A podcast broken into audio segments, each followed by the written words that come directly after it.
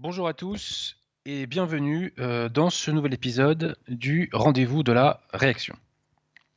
J'ai le plaisir d'avoir à mes côtés aujourd'hui à la technique Guillaume. Bonjour tout le monde et bonjour Adrien. Alors cette émission euh, est un peu solennelle, hein, puisque dans le cadre de la réplique que je vais porter euh, à un clerc conciliaire, le père Horowitz, je vais pouvoir défendre la mémoire et si je puis dire l'œuvre de Léon XIII. Il y a euh, quelques mois de cela, donc j'avais déjà pu euh, défendre Pie XI hein, sur la question de l'action française. Aujourd'hui, donc, je défends Léon XIII contre l'accusation infondée de ralliement à la République et donc à la euh, Révolution. J'ai voulu placer cette émission sous le signe d'un verset de la Bible. Alors si je ne me trompe pas, c'est Saint Matthieu, chapitre 5, verset 37. Que votre oui soit oui que votre nom soit non, ce qu'on y ajoute vient du malin. Je dis cela parce que, comme on le verra, pour les conciliaires, euh, des fois c'est souvent oui et non. Alors, euh, nous allons donc euh, aujourd'hui défendre, défendre l'action de Léon XIII. Il y a beaucoup de choses à dire, et pour qu'on ne l'oublie pas, je tiens à évoquer euh, d'ores et déjà euh, quelque chose qu'il faut mettre à l'actif euh, de Léon XIII, qui est le catéchisme qu'il a, qu'il a rédigé. le catéchisme contre Satan qu'il a rédigé après avoir eu une vision entre le Christ et le diable. L'abbé Vigano, d'ailleurs, l'année dernière, a appelé à réciter l'exorcisme de Léon XIII. Donc je vous invite à découvrir cet exorcisme. Je demanderai peut-être à nos amis euh, du site catholique de France ou euh, du Fidéposte de le publier. Euh, c'est un, exorcisme extrêmement utile. Alors, c'est pas un truc qu'il faut faire tous les matins, hein, c'est pas comme le chapelet. Mais à titre personnel, je le fais ponctuellement, si je puis dire, quand je suis attaqué, que ce soit par des gens du système ou par des gens de la dissidence. je récite contre eux le catéchisme de Léon XIII. Donc, vraiment, intéressez-vous à ce catéchisme. Je, le dis tout de suite parce qu'après, ça va pas trop s'inscrire, si vous voulez, dans le fil forcément de, mon propos. Donc pour ne pas l'oublier, je, le casais d'ores et déjà. Alors, j'oubliais, hein, avant d'en arriver à, nos sujets, euh, petite promotion habituelle, hein, euh, petites annonces habituelles. Tout d'abord, euh, si vous êtes francilien et que vous avez un bouquin acheté, n'hésitez pas à aller chez nos amis de la librairie française. 5 rue Auguste Bartholdi, métro La Mode Piquet Duplex. Si vous cherchez un bon bouquin catholique ou contre-révolutionnaire, euh, vous pouvez euh, aller euh, jeter un, petit coup d'œil sur le site de nos amis du collectif Saint-Robert Bellarmin. Normalement, les liens sont en, description, en tout cas pour le, pour le site du collectif Saint-Robert Bellarmin.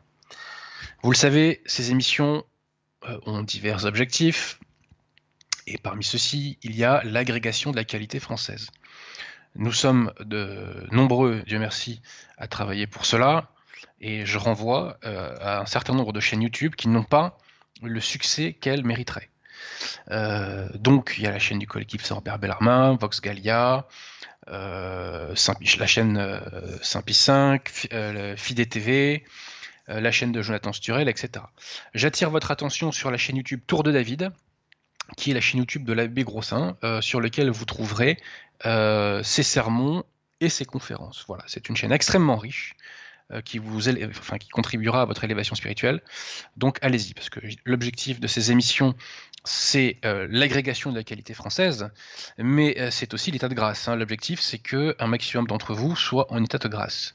la France s'est perdue par le péché mortel et elle ressuscitera par l'état de grâce. Voilà pour ce qui est des annonces. Alors oui aussi, euh, j'ai fait un excellent entretien avec euh, la chaîne YouTube des paluches et des bouquins. Euh, l'entretien devrait être mis en ligne cet après-midi vers 17h30. Je vous invite à, l'écouter. C'est un ouvrage dans lequel je parle livre au sens large du terme.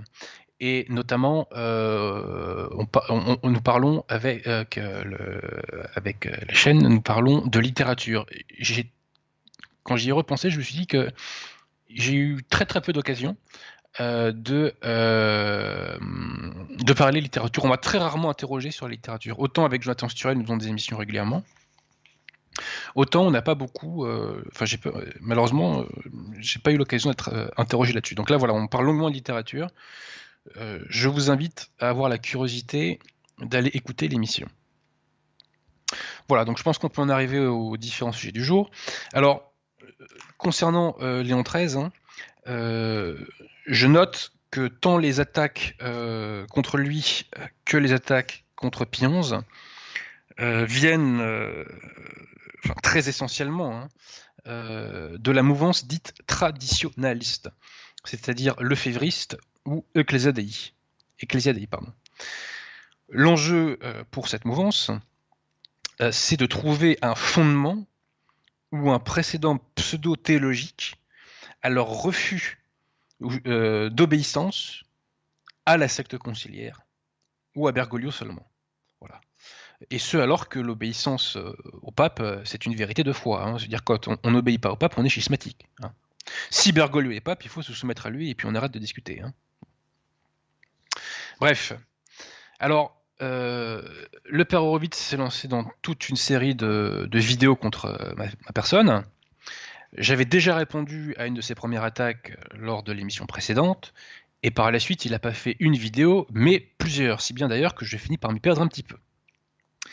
Alors, suite à ma première réponse, je relève tout d'abord que le père Horowitz euh, a abandonné euh, plusieurs pans de son argumentation, sur laquelle donc je suppose qu'il n'a rien à m'opposer.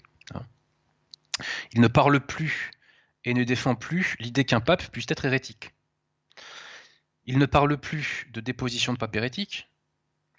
Il n'a rien répondu sur la contradiction entre le catéchisme du Concile de Trente et le pseudo-catéchisme de l'Église catholique, en réalité de la secte conciliaire, hein, sur la question de la peine de mort. Donc euh, l'un euh, valide la peine de mort, le catéchisme du Concile de Trente, l'autre, le pseudo-catéchisme de l'Église catholique, euh, la condamne. Et la juge même contraire aux, évangiles, excusé du peu. Donc ce qui veut dire que le catéchisme du Concile de Trente enseigne des choses contraires aux évangiles. Comme c'est crédible. Comme c'est crédible.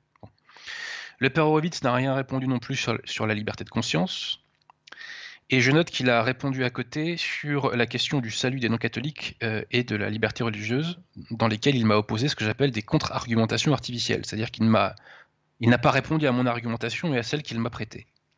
J'y reviendrai. Donc bref, euh, sur toute une série de, ces attaques, euh, sur toute une série d'arguments de ces attaques, eh bien, euh, il n'a rien eu à me répondre. Bon, dont acte.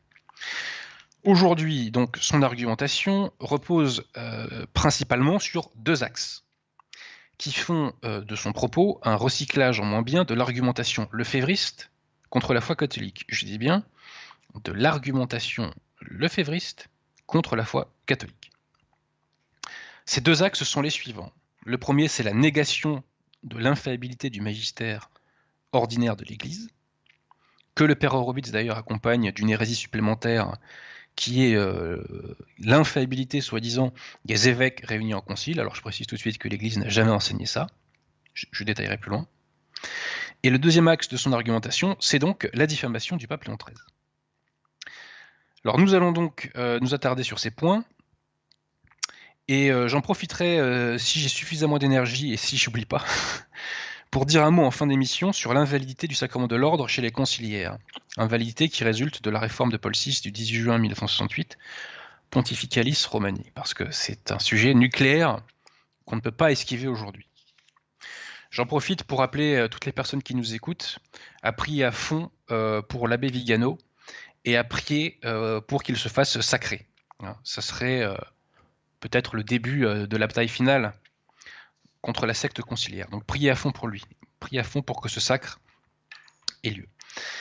Avant d'arriver sur les deux axes donc, de l'argumentation du père Horowitz, pour éclaircir les débats, je tiens à faire euh, au moins quatre mises au point. Première mise au point.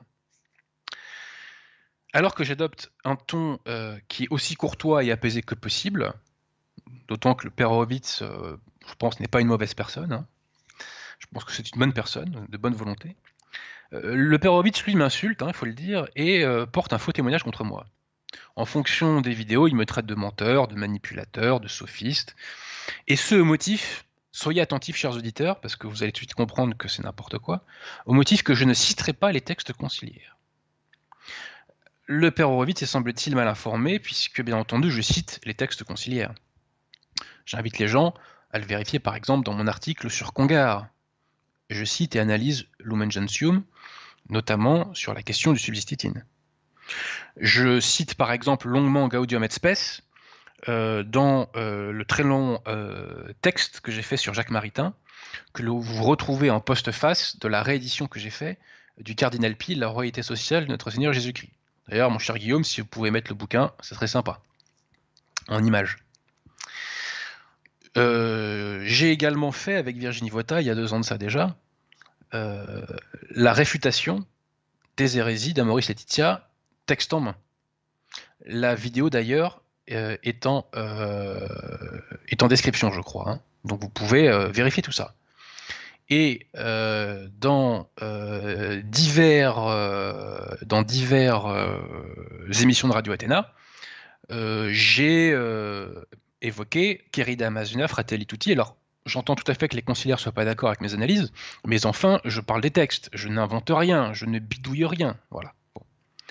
Alors, ceci posé, euh, allons dans le sens du Père Horowitz un instant. Admettons, comme il le dit, que je, que je ne cite pas les textes conciliaires, que je ne démontre pas euh, les hérésies conciliaires. Bah, ça, ça ne changerait pas grand-chose au fond. Pourquoi? Parce que cette démonstration des hérésies conciliaires, plutôt des caractères hérétiques des enseignements conciliaires, a été faite bien avant moi. Elle a même été faite avant que je naisse. Moi, je me borne euh, à apporter un éclairage nouveau, peut-être parfois un nouvel angle d'attaque, mais sur le fond, euh, les conclusions euh, restent les mêmes. Bon, cette démonstration aujourd'hui, elle est faite et je crains que seules les personnes aveuglées ou tartuffes ne se rendent pas compte. Bon. Donc le père Horowitz est au courant maintenant qu'il a dit des choses sur moi fausses. Hein. J'espère qu'il amendera son propos qui a porté atteinte à ma réputation. Euh, alors, je, crois comprendre que Perovitz ne supporte pas qu'on parle de secte conciliaire. Oui, mais ce n'est pas une insulte. Considérer qu'un groupe religieux ne fasse pas partie de l'Église catholique, ce n'est pas une insulte. Si je dis que les schismatiques orientaux ne font pas partie de l'Église catholique, je ne les insulte pas. Ce n'est pas une insulte. Voilà pour ce point. Euh, alors, euh, on me dit que euh, le Perovitz s'est déjà plus ou moins amendé sur cette question, dont acte. Dont acte, passons à autre chose. Alors, le Perovitz n'arrête pas de répéter Adrien Bozzi, le c'est des vacantistes. C'est des vacantistes. le mot est répété à plusieurs reprises dans chaque émission. Alors, soyons clairs, le cédévacantisme à proprement parler n'existe pas il n'existe pas de doctrine sédévacantiste. Ce qu'on appelle aujourd'hui le sédévacantisme, et qu'on appelait hier euh, l'ultramontisme ou euh, montanisme, c'est la même chose, c'est le catholicisme appliqué à la situation actuelle. Les catholiques nanonacum n'ajoutent rien à la foi et ne retirent rien à la foi. Ce sont les conciliaires et les lefévristes qui, eux, ajoutent et retire des points de foi. Et de même qu'on appelait ultramontains les catholiques au XIXe siècle, désireux d'être fidèles à Pie et voulant rester éloignés des libéraux et des gallicans, de même on appelle aujourd'hui des vacantistes les catholiques désireux d'être fidèles au magistère et qui refusent de suivre les conciliaires et les lefévristes dans leurs hérésies respectives. Et d'ailleurs, ce qui est absolument fascinant comme parallèle, c'est que vraiment les conciliaires sont les purs héritiers des libéraux, et les lefévristes sont les purs héritiers des gallicans. Voilà. Bah, nous, on n'est ni gallicans ni libéraux, on est catholiques, et puis c'est tout. Voilà. Alors, le cédévacantisme, c'est donc une étiquette dépréciative dans l'esprit de nos, en tout cas, enfin dans la bouche hein, de, euh, de nos contradicteurs. Bon, moi je l'assume parce qu'il faut se distinguer, si vous voulez, de la secte conciliaire aujourd'hui, mais sur le fond, nous sommes catholiques, et je le répète, nous n'ajoutons rien à la foi, nous ne retirons rien à la foi, alors que les conciliaires et les lefévristes, eux, ajoutent et retirent. Voilà, c'est un catholicisme à la carte. Alors, euh, dernière mise au point. Alors, bon, là, ça va être un peu douloureux pour le père Horowitz euh, d'entrée, mais je suis bien obligé de le faire. Et c'est une, euh, et c'est une correction fraternelle. Le père Horowitz a fait une vidéo dans laquelle il développe longuement que les canonisations ne sont pas infaillibles. Alors, ceci ne m'est pas adressé directement, mais je dis d'ores et déjà que l'Église enseigne le contraire.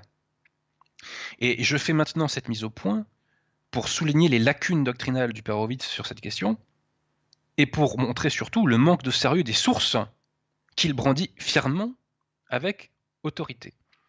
Alors, pour évoquer l'infaillibilité des canonisations, je vais vous citer trois textes, trois lettres décrétales euh, de Pie XI.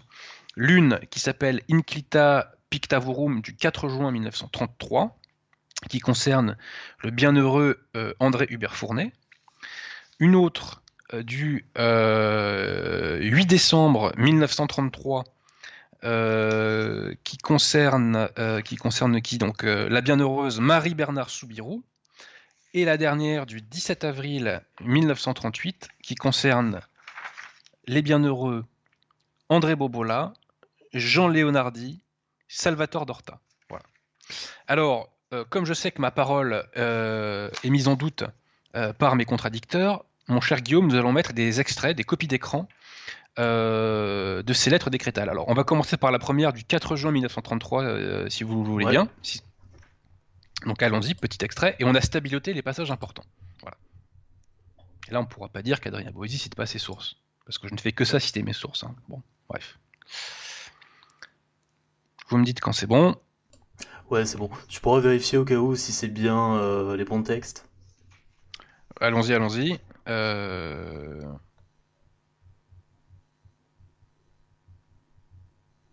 Alors, alors, alors. Voilà. Donc, euh, ouais, c'est parfait. Donc là, on voit, hein, c'est donc l'extrait donc de, cette lettre décrétale. Donc, concernant le bienheureux André Hubert euh, Fournet, Pionze nous dit bien, vous le voyez en bas de page, qu'il prononce donc une infaillible sentence. Donc c'est infaillible. Et à côté, vous le voyez bien, Pionze dit bien qu'il fait une définition, hein, puisque nous décrétons et nous définissons saint le bienheureux André Hubert Fournet, et nous l'inscrivons au catalogue des saints. Deuxième, euh, texte, cher ami, euh, celui du 8 décembre 1933, qui est encore plus clair, vous allez voir.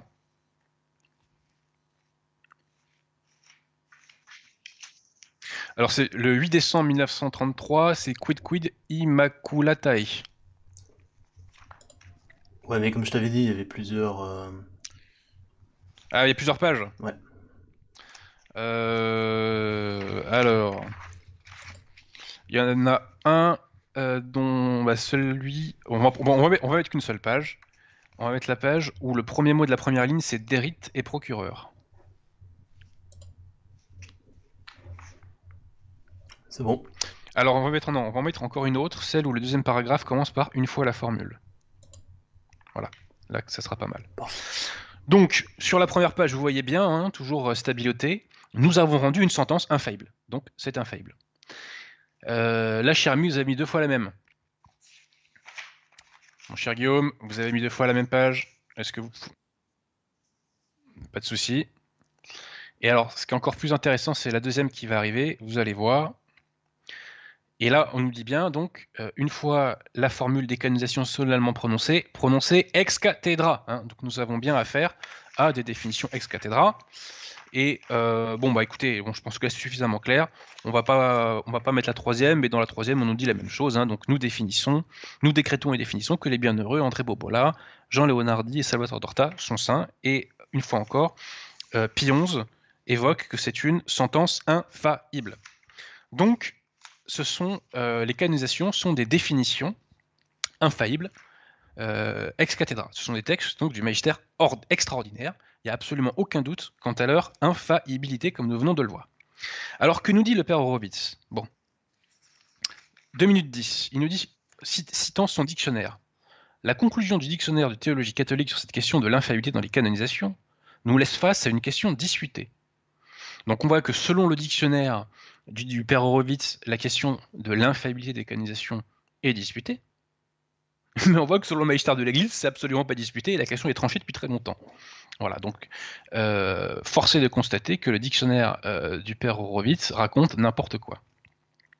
Ensuite, à 6 minutes 26, le père Horowitz nous dit ceci il s'agit d'une infaillibilité secondaire qui n'a pas la même portée que l'infaillibilité habituelle. Mais père Horowitz, l'infaillibilité pontificale à un seul degré d'autorité. Ce qui est infaillible doit être cru de foi divine. Point barre. En matière de foi et de bien sûr. Hein. Ensuite, le Père nous dit qu'il y a une certaine solennité dans les déclarations de canonisation, mais ce n'est jamais définitif. Le Père peut le dire, Pi 11 en tout cas, enseigne le contraire. Ensuite, c'est encore plus intéressant. Le Père Horowitz reprend à son compte une citation de Roberto de Mattei, dans lequel d'ailleurs le Père Horowitz glisse un petit commentaire. Écoutons cette citation de Roberto de Mattei, qui est Roberto de Mattei, c'est euh, l'une des starlettes, si je puis dire, euh, des mouvances Ecclesia Dei euh, et le févriste. Hein. Bon. Alors, l'infaillibilité des canonisations n'est pas un dogme de foi, nous disent-ils. Donc nous dit Roberto de Mattei et le Père Horowitz qui le reprend. On a vu que Pillon enseignait infailliblement le contraire. Je répète, l'infaillibilité des canonisations n'est pas un dogme de foi, c'est l'opinion de la majorité des théologiens. Eh bien, cher Père Horowitz et cher Roberto De Matti, la majorité des théologiens euh, sur lesquels vous vous fondez enseignent des choses contraires à l'enseignement de l'Église. Je poursuis. C'est-à-dire que ça n'a jamais été posé. On vient de voir le contraire. Aucun acte du magistère, même du magistère ordinaire, et là le Père Horowitz commente, qui ne bénéficie pas de l'infaillibilité. C'est-à-dire que pour le Père le magistère ordinaire de l'Église n'est pas infaillible. Hein. Donc, nous a précisé qu'on engageait l'infaillibilité dans, dans cette question des canonisations. Ils soutiennent, donc les théologiens, que les canonisations ne rentrent pas dans les conditions requises par le Concile Vatican I pour garantir l'infaillibilité d'un acte pontifical.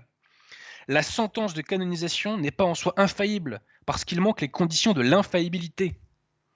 Tout ça, bien entendu, euh, nous est affirmé avec un ton extrêmement sûr et docte. Malheureusement, comme nous l'avons vu euh, pour le Père Horowitz et Roberto de Mattei, le magistère de l'Église enseigne infailliblement le contraire de ce qu'ils énoncent. Leurs propos contredit ouvertement le magistère de l'Église qui s'est exprimé dans des termes clairs, nets, précis. Donc tout ça pour dire quoi? Tout ça pour dire que les références du Père Horowitz ne sont pas sérieuses et qu'elles sont contraires au magistère de l'Église. Alors, ensuite, avant d'en arriver à l'infaillibilité, le Père Horowitz me dit que je ne lui ai pas répondu sur la liberté religieuse. Je lui ai répondu sur la liberté religieuse. Mais enfin, sur le droit à l'erreur, pardon. Euh, mais il n'a pas compris ce que je lui ai dit. Et il m'invente une argumentation que je n'ai pas. Le père Horowitz prétend que je soutiendrai que la secte conciliaire euh, autorise le droit à l'erreur à ses fidèles. Archi faux. Qu'est-ce que j'écris dans La gauche d'une maladie mentale à ce sujet? Page 67, citation. Si la secte conciliaire n'accorde pas à ses fidèles le droit à l'erreur, par la liberté religieuse, elle consacre le droit de l'erreur à se répandre. Le droit de l'erreur. Parce que si la liberté religieuse, comme nous le disent les conciliaires, c'est l'absence de contraintes sur les pratiquants d'une fausse religion, eh bien de facto, on donne le droit à cette fausse religion de se répandre. Et l'Église ne donne aucun droit à l'erreur, la secte conciliaire donne des droits à l'erreur. J'entends par là pas un droit à l'erreur à ses fidèles, c'est l'erreur qui a des droits. Donc c'est pour ça que je parle des droits de l'erreur. Bref, on m'a opposé une contre-argumentation artificielle. Euh, c'est pas grave. Alors ensuite, donc le Père me dit les musulmans croient en Dieu. Alors, euh, soyons clairs, euh, Allah est peut-être le Dieu des conciliaires, mais ce n'est pas le Dieu des catholiques, hein, qui lui est trinitaire. Et le Père Horowitz nous dit que la papauté a toujours protégé les juifs, c'est exact, j'ai fait rééditer, d'ailleurs l'entrée des Israélites dans la société française. Mais le culte israélite n'était toléré non pas au titre d'une liberté, mais d'une tolérance. Léon XIII d'ailleurs rappelle euh, ce principe euh, dans Libertas, dans son encyclique Libertas, encyclique qui sera donc contredite par la suite par euh, Dignitatis Humanae du Concile Vatican II. J'ai oublié de faire une mise au point aussi extrêmement importante pour répondre au Père Horowitz. Et ça, c'est vraiment quelque chose qu'il faut que vous conserviez à l'esprit, parce que sinon, euh, nos, contradicteurs peuvent multiplier les sophismes en faisant semblant de ne pas comprendre. Je ne dis pas que la secte conciliaire nie officiellement et explicitement tous les dogmes catholiques. Elle le fait assez rarement, par exemple avec la liberté religieuse ou avec la condamnation de la peine de mort. J'affirme que sur différents points de doctrine, la secte conciliaire fait cohabiter des enseignements contradictoires et qu'elle invoque l'un ou l'autre en fonction de l'identité de l'interlocuteur qu'elle a en face d'elle. Le père Horowitz me dit Mais monsieur Abosi, vous faites là une pirouette, vous bottez en touche. Ah bon? C'est botter en touche que de relever les contradictions de ses, adversaires euh, théologiques? Mais alors, dans ces cas-là, que penser de cette citation de Saint Pidis dans Pachendi, au sujet des modernistes, qui écrivait ceci À les entendre, à les lire, on serait tenté de croire qu'ils tombent en contradiction avec eux-mêmes, qu'ils sont aussi lents et incertains. Telle page de leur ouvrage pour être signée par un catholique, tournez la page, vous croyez lire un rationaliste. Je répète. Telle page de leur ouvrage pourrait être signée par un catholique, tournez la page, vous croyez lire un rationaliste. Donc constater qu'il y a des contradictions dans l'argumentation adverse n'est pas un échappatoire, c'est un constat, tout simplement. Le oui des conciliaires n'est pas un oui, le non des conciliaires n'est pas un non. Je vais vous donner quatre exemples. Premier exemple, le subsistitine. L'Église a toujours enseigné que l'Église est, du verbe être, le corps mystique du Christ. Église et corps mystique du Christ sont une seule et même entité. Avec Lumen Gentium, il y a une rupture, puisqu'on nous dit désormais que l'Église du Christ, entendre donc le corps mystique du Christ, hein, subsiste dans l'Église catholique. Et que ce corps mystique du Christ aurait certains de ces éléments qui sont en dehors de la sphère de l'Église catholique. Donc désormais, Église catholique et corps mystique du Christ sont deux entités distinctes et séparées. Donc avant, corps mystique et Église catholique égale 1. Aujourd'hui, Église catholique et corps mystique du Christ égale 2. Alors je veux bien que les conciliaires conservent des textes dans lesquels on dit que euh, l'Église est le mystique du Christ, ça n'empêche pas qu'il y a contradiction. Le oui n'est pas un oui, le non n'est pas un non. Autre exemple, hors de l'Église, point de salut. On trouvera des textes conciliaires dans lesquels on est dit que hors de l'Église, il n'y a point de salut. Reste à savoir ce qu'on met derrière ce dogme. Est-ce qu'on a conservé la définition catholique? Si vous lisez Unitatis Redintegratio du Concile Vatican II, il est dit que l'esprit du Christ se sert des communautés séparées. Les communautés séparées, ce sont les frères séparés, donc c'est-à-dire les sectes hérétiques et schismatiques. Il est enseigné dans ce texte que l'esprit du Christ se sert des sectes hérétiques et schismatiques comme moyen de salut. Si les, sectes hérétiques et schismatiques sont des moyens de salut, c'est qu'en dehors de l'Église, il y a un salut. Voilà. Pas besoin d'être saint Thomas d'Aquin pour le comprendre. Donc, encore une fois, la secte conciliaire professe la thèse et l'antithèse. Comme ça, elle a toujours raison, en fonction de l'interlocuteur qu'on a en face de soi. Autre exemple qu'on a déjà évoqué, la Trinité. Il y a des textes conciliaires qui évoquent la Trinité. Mais si les conciliaires adorent Allah, eh bien, Allah, je rappelle que ce n'est pas un dieu trinitaire, donc c'est une négation implicite de la Trinité. Voilà. Donc Allah, c'est peut-être le dieu des conciliaires, mais ce n'est pas le dieu des catholiques. Alors, dernier exemple, je vais citer euh, mon débat avec Arnaud Dumouche. Je demandais à Arnaud Dumouche si les luthériens avaient la foi. Il me répondait que oui. Moi, je lui opposais que non, parce que les luthériens n'adhéraient pas à tous les dogmes, donc ils ne pouvaient pas avoir la foi, par définition. Et Arnaud Dumouche me disait, oui, c'est vrai, de ce point de vue-là, ils n'ont pas la foi, mais d'un autre point de vue, ils ont la foi. Donc à la question, les luthériens ont-ils la foi? Arnaud Dumouche vous répond oui et non. Donc son oui n'est pas un oui, son non n'est pas un non. Voilà. La vérité, c'est que les luthériens n'ont pas la foi. Et si des luthériens se sauvent en état euh, d'ignorance invincible, c'est parce qu'ils étaient catholiques. Parce qu'ils ont fait un baptême de désir, ils étaient catholiques. Voilà. Il n'y a que des catholiques au ciel. Voilà pour ce qui est des mises au point. Donc maintenant, euh, mon cher Guillaume, nous allons évoquer la question de l'infaillibilité pour réfuter euh, les deux hérésies professées en la matière par le père Horowitz. Attendez, à moins que, à moins que, ouais non, c'est là. On va, on va attaquer l'infaillibilité tout de suite. Alors, euh, le père Horowitz soutient d'une part que l'infaillibilité du magistère ordinaire, enfin que le magistère ordinaire, pardon, n'est pas infaillible, et il invente que les évêques réunis en concile, à eux seuls, je dis bien à eux seuls, seraient infaillibles. Alors, que nous enseigne l'Église catholique sur l'infaillibilité? Alors, euh, qu'est-ce qui est infaillible? Le texte de Vatican Dei Filius nous l'enseigne. Sont infaillibles les Écritures, la tradition, contrairement à ce qu'affirme M. Dumouche dans mon débat face à lui, puisqu'il ose prétendre quand même que la, tradition n'est pas infaillible. Quel scandale, quel scandale sont également infaillibles et doivent donc doivent être crus de foi divine le magistère ordinaire universel de l'Église, et le magistère extraordinaire de l'Église. Qu'est-ce que c'est le magistère ordinaire de l'Église? Le magistère ordinaire de l'Église, c'est lorsque l'Église enseigne. Et quand on parle d'infaillibilité, je précise, on est infaillible en matière de foi et de mœurs. Hein. donc quand Benoît XV, euh, par exemple, fait une encyclique euh, sur Dante, bon bah ça, c'est pas infaillible. Hein. Donc bref, le magistère ordinaire, c'est lorsque l'on enseigne, et le magistère extraordinaire, c'est lorsque l'Église définit un dogme. Donc comment fonctionne l'infaillibilité? L'Église enseigne infailliblement en matière de foi et de mœurs dans le cadre de son magistère ordinaire universel, mais en cas de nécessité, elle procède à des définitions. Ceci a été expliqué au Concile Vatican I. A été expliqué par Monseigneur d'Avanzo, membre de la députation de la foi. La députation de la foi, c'est ce qui donc expliquait la position de Pie au Père conciliaire. Donc nous allons lire ensemble ce que disait euh, Pie IX par la bouche de Monseigneur d'Avanzo au Père conciliaire de l'époque. Et on va voir que cette intervention à elle seule réfute les deux hérésies enseignées par le Père Horowitz. Alors, le Père d'Avanzo dit ceci. Il y a donc un double mode d'infaillibilité dans l'Église. Le premier est exercé par le magistère ordinaire de l'Église.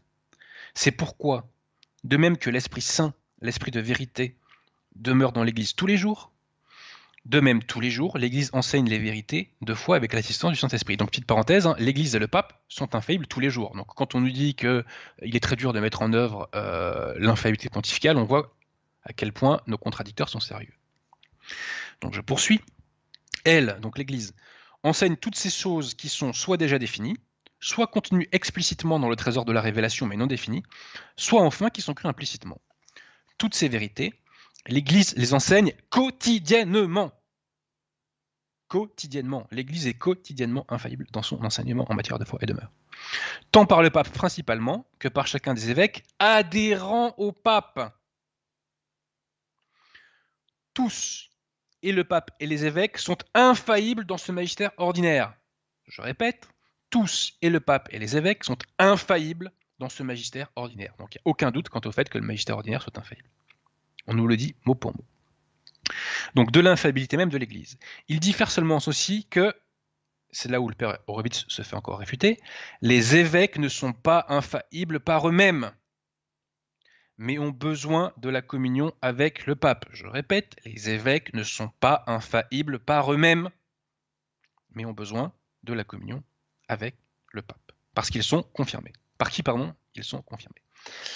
Et plus loin, Monseigneur Davonzo nous dit que, en cas de nécessité, se présente l'occasion d'une définition dogmatique. Donc, l'Église enseigne tous les jours, infailliblement par son magistère ordinaire, qui s'exprime par son catéchisme, ses encycliques, son droit canon, etc. Mais en cas de nécessité, on définit par le magistère extraordinaire. Et le magistère ordinaire et le magistère extraordinaire ont la même autorité. Concernant aussi le fait que les évêques à eux seuls ne sont pas infaillibles, je renvoie un texte de Léon XIII, Satis Cognitum, dans lequel Léon XIII nous dit ceci. Ratifier ou infirmer les sentences ou les décrets des conciles a toujours été le propre des pontifes romains. Léon le Grand annula les actes du conciliabule d'Éphèse. Damas rejeta celui de Rimini. Adrien Ier celui de Constantinople et le 28e canon du concile de Chalcédoine, parce qu'il est dépourvu de l'approbation de l'autorité du Saint-Siège apostolique, est resté, on le sait, sans vigueur et sans effet. Si les évêques à eux seuls étaient infaillibles lorsqu'ils sont réunis en concile ou pas d'ailleurs, le pape n'aurait jamais pu annuler leurs actes, par définition, puisqu'un acte infaillible est irréformable. Donc Léon XIII nous confirme que les évêques à eux seuls ne sont pas infaillibles. Voilà. Donc, je vous ai évoqué cette articulation entre le magistère ordinaire et le magistère extraordinaire. On la retrouve dans un texte infaillible depuis, euh, depuis 11, qui est Mortalium Animos, qui date de 1929. Cher Guillaume, est-ce que vous pouvez mettre le texte? 1929. Je crois que c'est le mois de juin, je suis pas sûr. Mort, Pi 9, Mortalium Animos, euh, Pi 11, pardon, Pi 11, Mortalium Animos, 1929. Est-ce que vous avez ça sous le coude? Je suis obligé de vous demander de mettre la, la, citation parce que sinon on va m'accuser de mentir. Puis ça fait pas de mal aussi de mettre la preuve sous les yeux. Alors que nous dit Pineuf dans Mortalium Animos? Il nous dit ceci. Le magistère de l'Église s'exerce chaque jour, chaque jour, par le pontife romain et les évêques en communion avec lui. Mais en outre, toutes les fois qu'il s'impose de résister plus efficacement aux erreurs et aux attaques des hérétiques ou d'imprimer dans l'esprit des fidèles des vérités expliquées avec plus de clarté et de précision, ce magistère comporte le devoir de procéder opportunément à des définitions en forme et termes, solennels. Cet usage, euh, et puis plus loin, on nous dit que c'est donc un usage extraordinaire du magistère. Donc on voit bien, enseignement quotidien infaillible, mais lorsque les nécessités l'exigent, on procède à une définition par le magistère extraordinaire. Donc on nous confirme ce que disait Monseigneur d'Avanzo, et pour cause. Et pour cause, Pi XI confirme tout simplement ce que disait Pi IX. Enfin, dernier point, euh, on va citer cette fois-ci, cher Guillaume, Humani euh, Generis de Pi XII. Le texte date de 1950. Puisque la question euh, qui est posée par certains, c'est est-ce que les encycliques appartiennent au magistère ordinaire de l'Église? On se rappelle que M. Dumouche m'avait opposé que non, je crois que c'était dans mon premier débat. on va voir ce que répond Pi XII à ce sujet. Donc, donc on va arriver à... Donc là, c'était euh, Humani Generis, 1950, hein, Pi XII. C'est bon? Impeccable. Alors que nous dit Pi XII Et l'on ne doit pas penser que ce qui est proposé dans les lettres encycliques, c'est ça qui est important, n'exige pas de soi l'assentiment, sous prétexte que le pape n'exercerait pas le pouvoir suprême de leur magistère. Les encycliques exigent l'assentiment. Le catholique est obligé de donner son assentiment aux encycliques. Ce n'est pas négociable. Donc je, recommande sous le prétexte que le pape n'exercerait pas le pouvoir suprême du magistère. C'est bien en effet du magistère ordinaire qui relève cet enseignement, et pour ce magistère vaut aussi la parole qui vous écoute m'écoute. Donc on voit bien que Pie XII réaffirme que le magistère ordinaire et le magistère extraordinaire ont la même autorité. Et à la fin de la citation, Pie nous dit bien que cette question, quand une question est tranchée par une encyclique, elle ne peut plus être tenue pour libre entre théologiens. Donc cher Père Horowitz, vous avez l'obligation de donner votre assentiment euh, si Bergoglio est pape, hein, ce qu'il n'est pas, je vous rassure, hein, mais aux pitreries euh, que le Zozo enseigne dans Laudato Si, Fratelli Tutti, Amazonia et tout le reste. Voilà pour ce qui est de l'infaillibilité. Alors ensuite, arrivons à ce que m'opposait le père Horowitz sur la question de l'infaillibilité. Que m'opposait-il? Alors, 12 minutes 30, il me disait, le problème de ce dogme, c'est qu'il est extrêmement complexe à mettre en œuvre. Premièrement, il n'y a pas de problème avec ce dogme ce dogme ne pose de problème que aux personnes qui veulent le nier. Et les personnes qui veulent le nier volontairement, intentionnellement en général, le font parce que si on admet l'infaillibilité du magistère ordinaire de l'Église, on démasque automatiquement la secte conciliaire. Automatiquement. Bon. Par ailleurs, on a vu que ce dogme n'est pas difficile à mettre en œuvre, puisque l'Église, lorsqu'elle enseigne en matière de foi et de mœurs, est infaillible. 14 minutes 33. Le père Horowitz dit ceci. Retenez bien cette phrase qui ne vient pas de moi. Je serais d'ailleurs curieux de savoir de qui elle vient, père Horowitz. Ce qu'un pape a fait, un autre peut le défaire. Je réponds qu'un acte de gouvernement ou disciplinaire, effectivement, euh, peut être défait, mais en matière de foi et de mœurs, ce qu'un pape fait ne peut jamais être défait.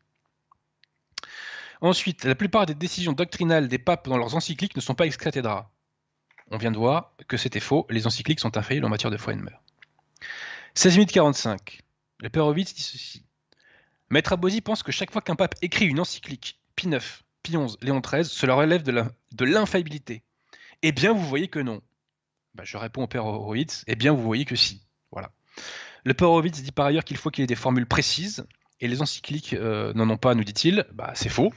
Il n'y a absolument pas besoin de formalisme précis pour être infaillible. Et à 24 minutes 25, le père Horowitz nous dit les encycliques ne font pas partie de l'infaillibilité. Bah, on vient de voir que Pie XII enseigne le contraire dans Humani Generis. Voilà. Alors ensuite, 24 minutes 39, le père Horowitz nous dit ceci. Vos petits textes n'ont pas plus d'autorité qu'autre chose. Bah, je réponds que mes petits textes, père Horowitz, que vous retrouvez dans Parole de Pape, pour l'immense majorité d'entre eux, sont les textes du magistère de l'Église. Donc ils sont infaillibles en matière de foi et de mœurs. Et ils, ont sans doute beaucoup plus d'autorité que votre dictionnaire de théologie catholique qui enseigne n'importe quoi sur la canonisation des saints et sur Roberto de Mattei et que, pardon, euh, Roberto De Mattei. À 1h12 minutes et 20 secondes, il nous dit l'exercice de l'infaillibilité pontificale est très peu fréquent. On a vu que c'était faux. À 1 minute 14, ah oui, ça c'est génial ça. À 1 minute, euh, que dis-je, à 1h 14 minutes et 30 secondes, le Père Vice dit Vous niez l'infaillibilité propre à tous les évêques et chaque évêque le père Horowitz se met échec et tout seul parce qu'il professe une hérésie. hein. Il n'y a pas d'infaillibilité des évêques euh, seuls. Ça n'existe pas. Voilà. Désolé. hein. Voilà, donc c'est une correction fraternelle. Euh, c'est une correction fraternelle. C'est une correction fraternelle. Euh, ensuite, est-ce qu'il y avait d'autres choses que nous disait le père Horowitz Euh, Attendez, attendez. Euh, oui, alors il me dit, est-ce que tous les évêques ont été trompés à Vatican II Bah, Je réponds non, pas tous. Il y a une minorité qui n'a pas été trompée. Et d'ailleurs, l'un d'entre eux, monseigneur Blasius Kurz, qui est allemand, n'a signé aucun texte. Et non seulement il n'a signé aucun texte, mais dans les décennies qui suivent, il a ordonné un abbé, l'abbé Storck, je crois, qui sera ensuite euh, consacré évêque par monseigneur Gérard Delaurier. Donc euh, l'abbé Horowitz nous dit tous les évêques réunis en concile, c'est aussi l'infabilité. On a vu que c'était une hérésie. Euh, et, ah oui, l'abbé Horowitz me dit comment les évêques ont-ils erré dans la foi? Comment est-ce possible? À 37 minutes Mais je réponds, Père on a déjà vu des évêques errer euh, dans la foi. Euh, les évêques orientaux ont apostasié en 1054. Ils ont apostasié. Et à l'époque de l'arianisme, des évêques ont massivement apostasié également. Malheureusement, c'est possible. La seule personne sur Terre dont on est certain qu'elle ne sera jamais hérétique, c'est le pape. Voilà, c'est le pape. C'est le seul. N'importe qui, sinon, malheureusement, euh, peut potentiellement apostasier. Voilà, donc je pense qu'on a tout dit sur la question de l'infaillibilité. Et je pense que, si je suis pas perdu euh, dans mon propos, qu'on peut arriver à la question de Léon XIII. Alors, euh, dans une vidéo, le, père Horowitz dit tout de même que Léon XIII, je cite 15-8-50, dès lors que vous commenceriez à attaquer Léon XIII, eh bien nous pourrions faire un bout de chemin ensemble. Cher père Horowitz, je ne veux pas attaquer Léon XIII, je veux le défendre. Ensuite, euh, donc Léon XIII. Ah oui, alors le, le père Horowitz aussi dit que Léon XIII est, est un collabo de la Révolution et que c'est un des pires papes de l'histoire. Bon. Alors si les père Horowitz considèrent que les pontifes conciliaires sont des papes, excusez-moi, mais entre Léon XIII et les gens qui ont fait apostasier euh, la quasi-totalité des catholiques, il n'y a pas photo. Hein. Faut pas se moquer du monde. Hein. Bon, mais je vous rassure tout de suite, père Horowitz, vos pontifes conciliaires ne sont que des imposteurs. Et notamment euh, le dernier hein, est de plus en plus cramé. Hein. L'homme qui posait avec un nid de clown. Alors, donc Léon XIII est accusé à échéance régulière, principalement aujourd'hui par les lefévristes et les ecclésiadei, d'avoir demandé aux catholiques français de se rallier à la République, donc à la Révolution. Le père Horowitz reprend cette accusation à son compte, ce qui est regrettable. Euh, c'est regrettable parce que cette accusation est calomnieuse, et d'ailleurs Léon XIII n'a jamais prononcé le mot de ralliement. Hein, jamais. Alors, pour défendre Léon XIII, la première chose que l'on peut dire, c'est que... Euh, alors, petit rappel, hein, Léon XIII nous a légué Excalibur pour lutter contre le démon. Léon XIII nous a légué un catéchisme, alors qu'il ne faut pas, encore une fois, euh, réciter tous les quatre matins et à la première occasion venue, mais moi, à titre personnel, euh, dès qu'un ennemi euh, me fait une crasse, je le récite contre lui. Hein. Dédicace à la dissidence, au passage. Euh, voilà, donc, première chose qu'on peut mettre à l'actif de, euh, de Léon XIII, c'est cette arme de guerre contre le diable qui est son catéchisme, donc euh, son catéchisme, son exorcisme. Et le nom précis, c'est exorcisme contre Satan, d'ailleurs, je crois. Bon. Ensuite, euh, à l'actif de Léon XIII, premier argument même que j'aurais dû soulever, c'est son magistère. Car une part très importante du magistère de Léon XIII, enfin signé Léon XIII, vise justement à combattre euh, la révolution et les prétendues libertés modernes. Il y a d'ailleurs un certain nombre de décisions de Léon XIII, enfin de décisions de textes de Léon XIII, nous sont aujourd'hui extrêmement utiles pour le combat. Nous y reviendrons. Alors, premier, j'aimerais vraiment, pour ceux qui ne connaissent pas, vous inviter à découvrir cinq textes. Cinq textes. Le premier, c'est Libertas. Libertas est fondamental. Parce que d'ailleurs, ça sera, euh, contredit, réfuté, enfin, ouais, contredit, j'aurais dire plutôt, euh, par euh, Vatican II. Hein. donc, Libertas est un texte fondamental qui va faire progresser votre intelligence spirituelle et philosophique. Libertas, c'est la matrice de réfutation de la conception faussée de liberté résultant de la Révolution. Puisque la Révolution enseigne une conception de la liberté qui est en réalité euh, la licence. Hein. Et donc, Léon XIII nous redéfinit ce qu'est véritablement la liberté. Voilà. Et ça, c'est vraiment euh, le nerf de la guerre, puisque qu'est-ce que c'est un libéral? C'est quelqu'un qui donne autant de droits au vrai qu'au faux. Ou plutôt, même pas question de donner autant de droits, mais qui accorde du droit au faux. Alors que, je ne cesse de le répéter, l'Église ne donne aucun droit à l'erreur et au mal. Donc vraiment, Libertas, c'est la matrice de réfutation euh, du libéralisme. Deuxième texte, je serai plus court, bah, c'est le célèbre Humanum Genus. C'est la condamnation solennelle de la franc-maçonnerie. Donc, quand on dit que euh, Léon XIII était le copain des francs-maçons et des révolutionnaires, excusez-moi, je rigole un peu. Hein. Léon XIII a solennellement condamné la maçonnerie avec Humanum Genus.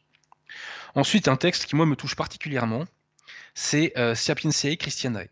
C'est sur les devoirs des catholiques et notamment euh, le devoir des, euh, des, laïcs catholiques en matière d'apostolat et de profession de la foi catholique d'un point de vue public. Ensuite, autre texte très important, c'est Satis Cognitum, dont je vous ai cité d'ailleurs un extrait tout à l'heure, sur l'unité de l'Église. Et enfin, cinquième texte, Apostolica Curae. Ce texte, Apostolica Curae, est fondamental parce que il pose que euh, le, sacrement de l'ordre chez les anglicans est invalide. Et euh, la déficience du sacrement de l'ordre anglican est très proche de celle du rite euh, inventé par Montigny Paul VI en 68. Donc c'est un texte qui vient nous confirmer l'invalidité du pseudo-sacrement de l'ordre chez, chez les conciliaires. Donc vraiment, découvrez ce magistère de Léon XIII. Léon XIII, d'ailleurs, c'est l'auteur que je cite le plus dans Parole de Pape parce que Léon XIII a euh, fait énormément, énormément de textes magistériels, et sur des sujets divers et variés qui nous sont extrêmement utiles aujourd'hui pour réfuter les hérésies conciliaires. On a vu tout à l'heure que l'hérésie du Père Horowitz concernant l'infaillibilité, enfin la soi-disant infaillibilité des évêques réunis en concile était réfutée par Léon XIII. Donc découvrez ce magistère de Léon XIII qui est absolument, euh, enfin c'est la caverne d'Ali Baba au bon sens du terme. C'est vraiment un trésor, un trésor euh, de vérité de foi euh, et, c'est une arme de guerre contre la révolution au sens large et contre la révolution, contre la secte conciliaire en particulier. Alors ensuite, que reproche-t-on à Léon XIII On lui reproche notamment un texte qui est une encyclique au milieu des sollicitudes. Dans ce texte, Léon XIII, donc c'est une encyclique de combat hein, au milieu des sollicitudes, hein, contrairement à ce qui est dit. Hein. Donc déjà, il ne prononce jamais le mot ralliement, premièrement. Deuxièmement, quel est le message de Léon XIII dans cette encyclique? C'est de dire tout simplement, excusez-moi, je bois un peu d'eau. Je... Quand on parle beaucoup, on a soif, désolé. Alors que nous dit Léon XIII dans cette encyclique bah, Écoutez, on va faire des citations, parce que sinon on va m'accuser de mentir encore. Alors, une difficulté se présente, nous dit Léon XIII. Ah, parce que j'ai oublié de dire, le message principal donc, de cette encyclique, c'est de dire que les catholiques français ne doivent pas se diviser sur des questions euh, de, forme euh, du régime, mais euh, doivent s'unir pour mieux combattre les, les politiques, les politiques anticléricales et révolutionnaires des, des gouvernements. Voilà. Donc, au milieu des sollicitudes, en vérité, c'est une encyclique de combat. C'est une encyclique de combat comme, comme nous allons le voir. Et Léon XIII rappelle donc dans, euh, dans, cette encyclique que ce qui compte pour l'Église, ce n'est pas la forme du gouvernement, c'est euh, le fond, si je puis dire. Hein. Et il faut que euh, les institutions soient orientées vers le bien commun. Donc Léon XIII nous dit ceci, mais cette République, fait-on remarquer, est animé de sentiments si anti-chrétiens que les honnêtes hommes, et beaucoup plus les catholiques, ne pourraient consciencieusement l'accepter. Léon XIII nous dit ensuite On eût évité ces regrettables divergences si l'on avait su tenir soigneusement compte de la distinction considérable qu'il y a entre pouvoir constitué et législation. La législation diffère à tel point des pouvoirs politiques et euh, de leur forme que euh, sous euh, le régime dont la forme est la plus excellente, la législation peut être détestable plus loin. qu'en France, depuis plusieurs années, divers actes importants de la législation et procédés de tendance hostile à la religion et par conséquent aux intérêts de la nation, c'est l'aveu de tous, malheureusement confirmé par l'évidence des faits. Donc, Léon XIII n'évite pas, ne nie pas le problème posé par euh, l'anticatholicisme gouvernemental. Nous-mêmes, obéissant à un devoir sacré, nous en adressâmes des plaintes vivement senties à celui qui était alors à la tête de la République. Ces tendances, cependant, persistèrent, le mal s'aggrava. Euh, donc Léon XIII, on le voit, a combattu cette même législation révolutionnaire. Plus loin, pauvre France, Dieu seul peut mesurer l'abîme de mots où elle s'enfoncerait si cette législation, loin de s'améliorer, s'obstinait dans une telle déviation, qui aboutirait à arracher de l'esprit et du cœur des Français la religion qui les a fait si grands. Donc Léon XIII appelle dans son encyclique à la disparition de toute législation révolutionnaire. Et plus loin, voilà précisément le terrain sur lequel tout dissentiment politique mis à part, les gens de bien doivent s'unir comme un seul homme pour combattre par tous les moyens légaux et honnêtes la législation. Enfin, je termine en citant ceci. Euh, jamais on ne peut approuver des points de législation qui soient hostiles à la religion et à Dieu. C'est au contraire un devoir de les réprouver. Je répète, on ne peut jamais approuver des points de législation qui soient hostiles à la religion et à Dieu.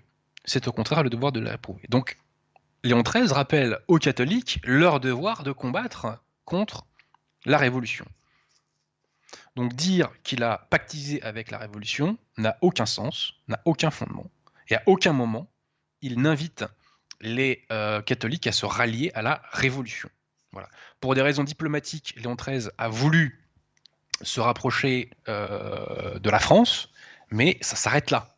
Il n'y a jamais eu de demande d'adhésion à la Révolution. Ça, c'est un mythe pur et simple. Pur et simple. Et cette République qui est devenue révolutionnaire, particulièrement avec l'action de Gambetta en 1877 et la chute de MacMahon, eh bien, il n'était pas écrit d'avance. Il n'était pas écrit d'avance qu'elle prenne cette voie-là. Emmanuel Barbier, l'abbé Barbier, euh, dans euh, son histoire du catholicisme libéral, le dit lui-même, puisqu'il évoque que le 16 mai 1871, l'Assemblée nationale, profondément émue des malheurs de la patrie, décrète, je cite, des prières publiques seront demandées dans toute la France pour supplier Dieu d'apaiser nos discordes civiles et de mettre un terme aux maux qui nous affligent. ça, c'est page 152. De même, page 276, l'abbé Barbier euh, nous évoque le respect, je cite, de l'Assemblée nationale pour l'Église et la volonté d'accroître ses moyens d'action se reconnaissent d'abord aux ressources financières qu'elle lui alloue. Et il évoque l'augmentation de budget loué au culte. Voilà. Euh, page 369, à cette époque, nous dit l'abbé Barbier, euh, se rattache aussi presque toute l'œuvre de, la législation religieuse de l'Assemblée. Loi sur les commissions administratives des hôpitaux, loi sur l'aumônerie militaire, loi importante entre, toutes de la liberté d'enseignement supérieur. Les universités catholiques se fondent déjà et se peuplent, etc. Donc il n'y a pas de fatalité à ce que la République soit révolutionnaire. Et si la République est devenue révolutionnaire, c'est à cause de la trahison, la trahison des orléanistes. Puisque je rappelle que l'amendement Wallon est voté en 1875, alors qu'au milieu des sollicitudes arrive en 1892. L'amendement Wallon qui donnera aux institutions définitivement la forme républicaine n'a pu être voté à une voix près que grâce à la trahison des orléanistes. Un peu de pudeur dans les attaques contre Léon XIII, de grâce. Un peu de pudeur. J'ajoute que cette idée du ralliement n'a pas été initiée par Léon XIII. C'est un projet qui vient de toute une série de conservateurs de l'époque qui voulaient se débarrasser de l'étiquette monarchiste pour des raisons d'opportunisme électoral. C'est le projet notamment de Jacques Piou et euh, d'un certain Macco, Armand de Macco. Voilà. Et ces individus ont été aidés en cela par le cardinal de la Vigerie. Alors, euh, petite citation de Baudelomini pour conclure sur cette question, c'est dans le tome 2 de ses responsabilités des dynasties bourgeoises, permettez que je lise, excusez-moi, c'est une photo que j'ai prise sur mon téléphone. Est-ce que je l'ai bien Est-ce que je l'ai bien? La voici. Donc tome 2 des responsabilités des dynasties bourgeoises, page 229. Euh, en un mot, tel est l'essentiel, c'est bien les politiques partisans du ralliement qui, pour donner du poids à leurs manœuvres, étaient allés par l'intermédiaire de la vigerie demander au pape de leur demander de se rallier. Voilà. Et euh, Léon XIII n'a jamais euh, fait d'appel de ralliement à la République ou à la Révolution. Alors on peut juger que cette encyclique est arrivée de façon inopportune, ça j'entends parfaitement.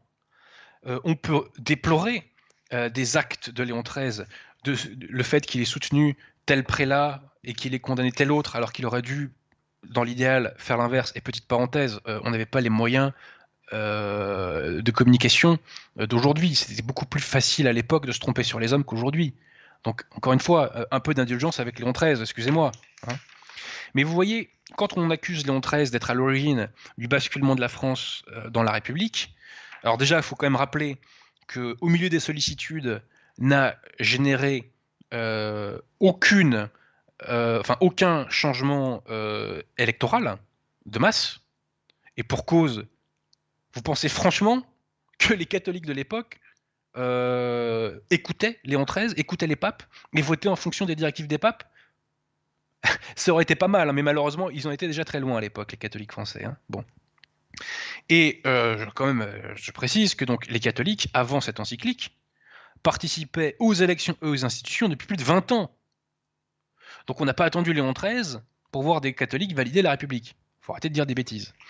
Et euh, mes contradicteurs, mes contradicteurs euh, procèdent comme les complotistes. C'est-à-dire que les complotistes vont vous citer un élément factuel qui est vrai, mais cet élément factuel est secondaire ou insignifiant, et ils vont en faire un espèce de tout causal. Ils vont en faire le fait causal principal, le fait matriciel. Bah non, je suis désolé. Euh, au milieu des sollicitudes, n'étant rien responsable du fait que les Français et basculer dans la République révolutionnaire. Désolé. Le travail, malheureusement, était fait avant. Voilà. Euh, et voilà, les catholiques français n'ont pas eu besoin de Léon XIII euh, pour se rallier à la Révolution, pour être médiocres. Hein. Voilà, c'est tout. C'est tout. Alors, concernant euh, l'abbé Barbier, parce que le, père Horowitz répète abbé Barbier, abbé Barbier, abbé Barbier. Oui, effectivement, il y a beaucoup, de choses très intéressantes sur, chez l'abbé Barbier. Mais attention, attention, père Horowitz l'abbé Barbier a fini par être mis à l'index. À l'index. Et il a été mis à l'index pour son ouvrage qui s'appelle, je crois, Les progrès du libéralisme sous Léon XIII. Donc il a été beaucoup trop excessif dans ses critiques sur Léon XIII. Et donc ça a été condamné par Pidis, par Saint Pidis. Donc Léon XIII, ce n'est pas le bon. Euh, que dis-je L'abbé Barbier, ce n'est pas le bon Dieu. Voilà, il peut se tromper. Il peut se tromper. Alors pour finir, permettez-moi de citer euh, un petit texte euh, d'un certain cardinal Sarto à la mort de Léon XIII, cardinal Sarto qui est le futur Saint-Pidis. Après une alternative douloureuse de crainte et d'espérance, je dois le cœur oppressé par un regret profond vous annoncer la perte que nous avons faite hier à 4h40 de l'après-midi du vénérable chef de l'Église, le grand pontife Léon XIII. Grand parce qu'à la ferveur religieuse, il unissait en lui la noblesse du sentiment, l'exquise distinction des procédés et la puissance de l'esprit qui ont constitué une des personnalités les plus insignes dans l'histoire puisse garder le souvenir. Grand parce que par ses sages encycliques, en mettant en pleine lumière la vérité éternelle et immuable de la doctrine chrétienne, il a relevé le sentiment catholique, indiqué le remède aux maux qui affligent la société présente et fait toucher du doigt que, le véritable bien-être ne peut jamais être séparé de la pratique de cette vérité dont l'Église catholique qui l'enseigne est dépositaire. Grand enfin, parce qu'à une époque où l'on disait la foi éteinte et l'influence de l'Église catholique finie, Léon XIII fut entouré d'une auréole si brillante, si extraordinaire, que le monde étonné a dû reconnaître la vertu de la divine papauté. Donc ça, c'est signé le cardinal Sarto. Alors il y a peut-être des gens qui méprisent Léon XIII, mais Saint-Pidis, qui n'était pas le dernier des derniers, c'est le moins qu'on puisse dire, eh bien, ne partagez pas cette appréciation. Voilà. Voilà euh, pour ce qui est de, ce grand pape Léon XIII. Alors que nous dit, euh, que nous dit le père Horowitz sur Léon XIII Donc à 1 minute 7 et 34 secondes. Léon XIII aurait dit Il faut nous rallier à nos pays ennemis. On vient de voir que Léon XIII dit le contraire et qu'il fallait les combattre. Euh, 1 minute, 1 heure, 30 minutes, 50 secondes. Si vous contestez Emmanuel Barbier, qu'est-ce que la tradition? Emmanuel Barbier, 1925, membre de la Sapinière, et oui, correspondance directe avec Saint-Pédis. Bah, excusez-moi, Perovitz, mais Saint-Pédis, il a mis euh, l'abbé Barbier à l'index. Hein. Donc la connexion, elle n'était pas aussi bonne que ça apparemment. Euh, le Père Horowitz me dit alors où est votre tradition? De quoi me parlez-vous? Ben, je vous parle du magistère de l'Église, Père tout simplement, et de l'action de Léon XIII contre la Révolution. Je poursuis. Alors, voilà, ça c'est 1, 1h 32 minutes 04. Nous trouvons un pape en conformité avec 1789. Bon, on a évoqué que son magistère était anti-révolutionnaire, et je renvoie en particulier à Libertas. Mais mon cher Père Horowitz, vous critiquez le fait qu'on puisse être en conformité avec 1789 Mais attendez, petite question. Quand on va lire Gaudium et Spes, qu'est-ce qu'on lit? Gaudium et Spes 41.3. L'Église, accrochez-vous, hein, l'Église, en vertu de l'Évangile qui lui a été confié, proclame les droits de l'homme, reconnaît et tient en grande estime le dynamisme de notre temps, sachant que le dynamisme euh, des années 60, c'était la sécularisation. Hein. donc on tient en grande estime la sécularisation. Bravo, bravo, messieurs les conciliaires, bravo. Qui donne partout un nouvel élan à ses droits. Ce mouvement, toutefois, doit être, imprégné de l'esprit de l'évangile et garanti, blablabla. Donc je répète ce qu'enseigne Vatican II. L'Église, en vertu de l'évangile qui lui a été confié, proclame les droits de l'homme. Père Horowitz, allez-vous condamner Paul VI pour ses propos qui sont en conformité avec 1789 Allez-vous condamner Vatican II pour ses propos qui sont en conformité avec 1789 Je vous le souhaite, en tout cas. Je vous le souhaite. D'ailleurs, cher Père Horowitz et chers conciliaires qui m'écoutez, dans Au milieu des sollicitudes, Léon XIII se prononce contre la séparation de l'Église et de l'État. Question est-ce que votre secte aujourd'hui se prononce contre la séparation de l'Église et de l'État, contre la loi de 1905 Est-ce que la pseudo-conférence des évêques de France se prononce contre la loi de 1905 Oui ou non? Osez répondre à cette question. Est-ce que les évêques de France aujourd'hui sont hostiles à la loi de 1905 Mélenchon, Mélenchon, à la tribune il y a quelques jours, s'est moqué de vous, chers conciliaires, en disant que vous aviez bien changé, entre guillemets, puisque Saint-Pédis à l'époque avait condamné la loi de 1905 et que vous, conciliaires, vous vous y êtes Quand on dit après qu'il n'y a pas de contradiction entre les catholiques et les conciliaires, hein, on rigole. On rigole. Euh, que nous dit le père Horowitz ensuite? Il nous dit le pape Léon XIII, montrant rebelle à la politique de Pie IX, a lui-même mis en cause le syllabus. Mais comment on peut dire ça? Tout le texte, tout, le magistère de, Léon XIII consiste à condamner la révolution. Bref, il n'est pas sérieux de dire que Léon XIII a pactisé avec la Révolution. On peut sans doute faire des critiques euh, à Léon XIII, hein, et moi je ne suis pas un spécialiste de tout le pontificat de Léon XIII, hein, et on peut sans doute faire des critiques euh, ici et là, il hein, n'y a pas de problème. Alors petite parenthèse à ceux qui critiquent, c'est comme pour l'affaire Pétain. Moi j'aurais aimé vous y voir à leur place, premièrement. bon. Et euh, si toute action d'un individu enfin toute, vie d'un individu est critiquable, toute vie contient sa part de faute, sa part d'erreur, sa part de péché. Et eh ben moi j'attends, j'attends euh, de voir. Euh, voilà, j'estime que le, bilan est plus que positif euh, pour pour Léon XIII. Voilà. Et si on avait écouté le magistère de Léon XIII, si tous les catholiques français avaient écouté le magistère de Léon XIII et l'avaient appliqué, eh bien, la France n'aurait pas été gangrénée par la Révolution, la maçonnerie et l'on en passe, et le gauchisme euh, des décennies plus tard. Voilà. Donc, vive, vive, vive Léon XIII. Et surtout quand on voit ce qu'il y a eu après avec les conciliaires, euh, sans commentaire, hein. vraiment sans commentaire. Voilà. Voilà, voilà. Bah écoutez, euh, je pense que j'ai fait le tour de ces questions. Alors c'était très très dense, hein. c'était une émission très très dense. Euh, c'est pas les c'est pas partie des émissions euh, qui ont vocation à faire des dizaines de milliers de vues, hein, soyons très très clairs. Ça, c'est des émissions euh, qui sont faites pour défendre l'honneur de la Sainte Église et l'honneur des pontifes. Voilà. donc, voilà, bah, écoutez, moi je suis très heureux de pouvoir défendre ces papes. La nouvelle opinion publique nous offre cette opportunité, saisissons-la. Euh, les conciliaires et les lefévristes ont triomphé les décennies précédentes parce que la vérité euh, était étouffée. La, révolution, entre guillemets, j'emploie ce mot avec précaution pour la raison que vous savez, euh, la, révolution, le bouleversement engendré par la nouvelle opinion publique, c'est que désormais, la vérité a une force de frappe beaucoup plus grande. Voilà. Et c'est ça qui met mal à l'aise qui met mal à l'aise nos, euh, nos contradicteurs. Euh, enfin, qui est plus que mal à l'aise, qui les irrite et qui les rend fous pour certains d'entre eux. Hein, parce que je vois bien que ces émissions dans lesquelles je défends la foi rendent fous certaines personnes. Euh, rendent folles, pardon, certaines personnes.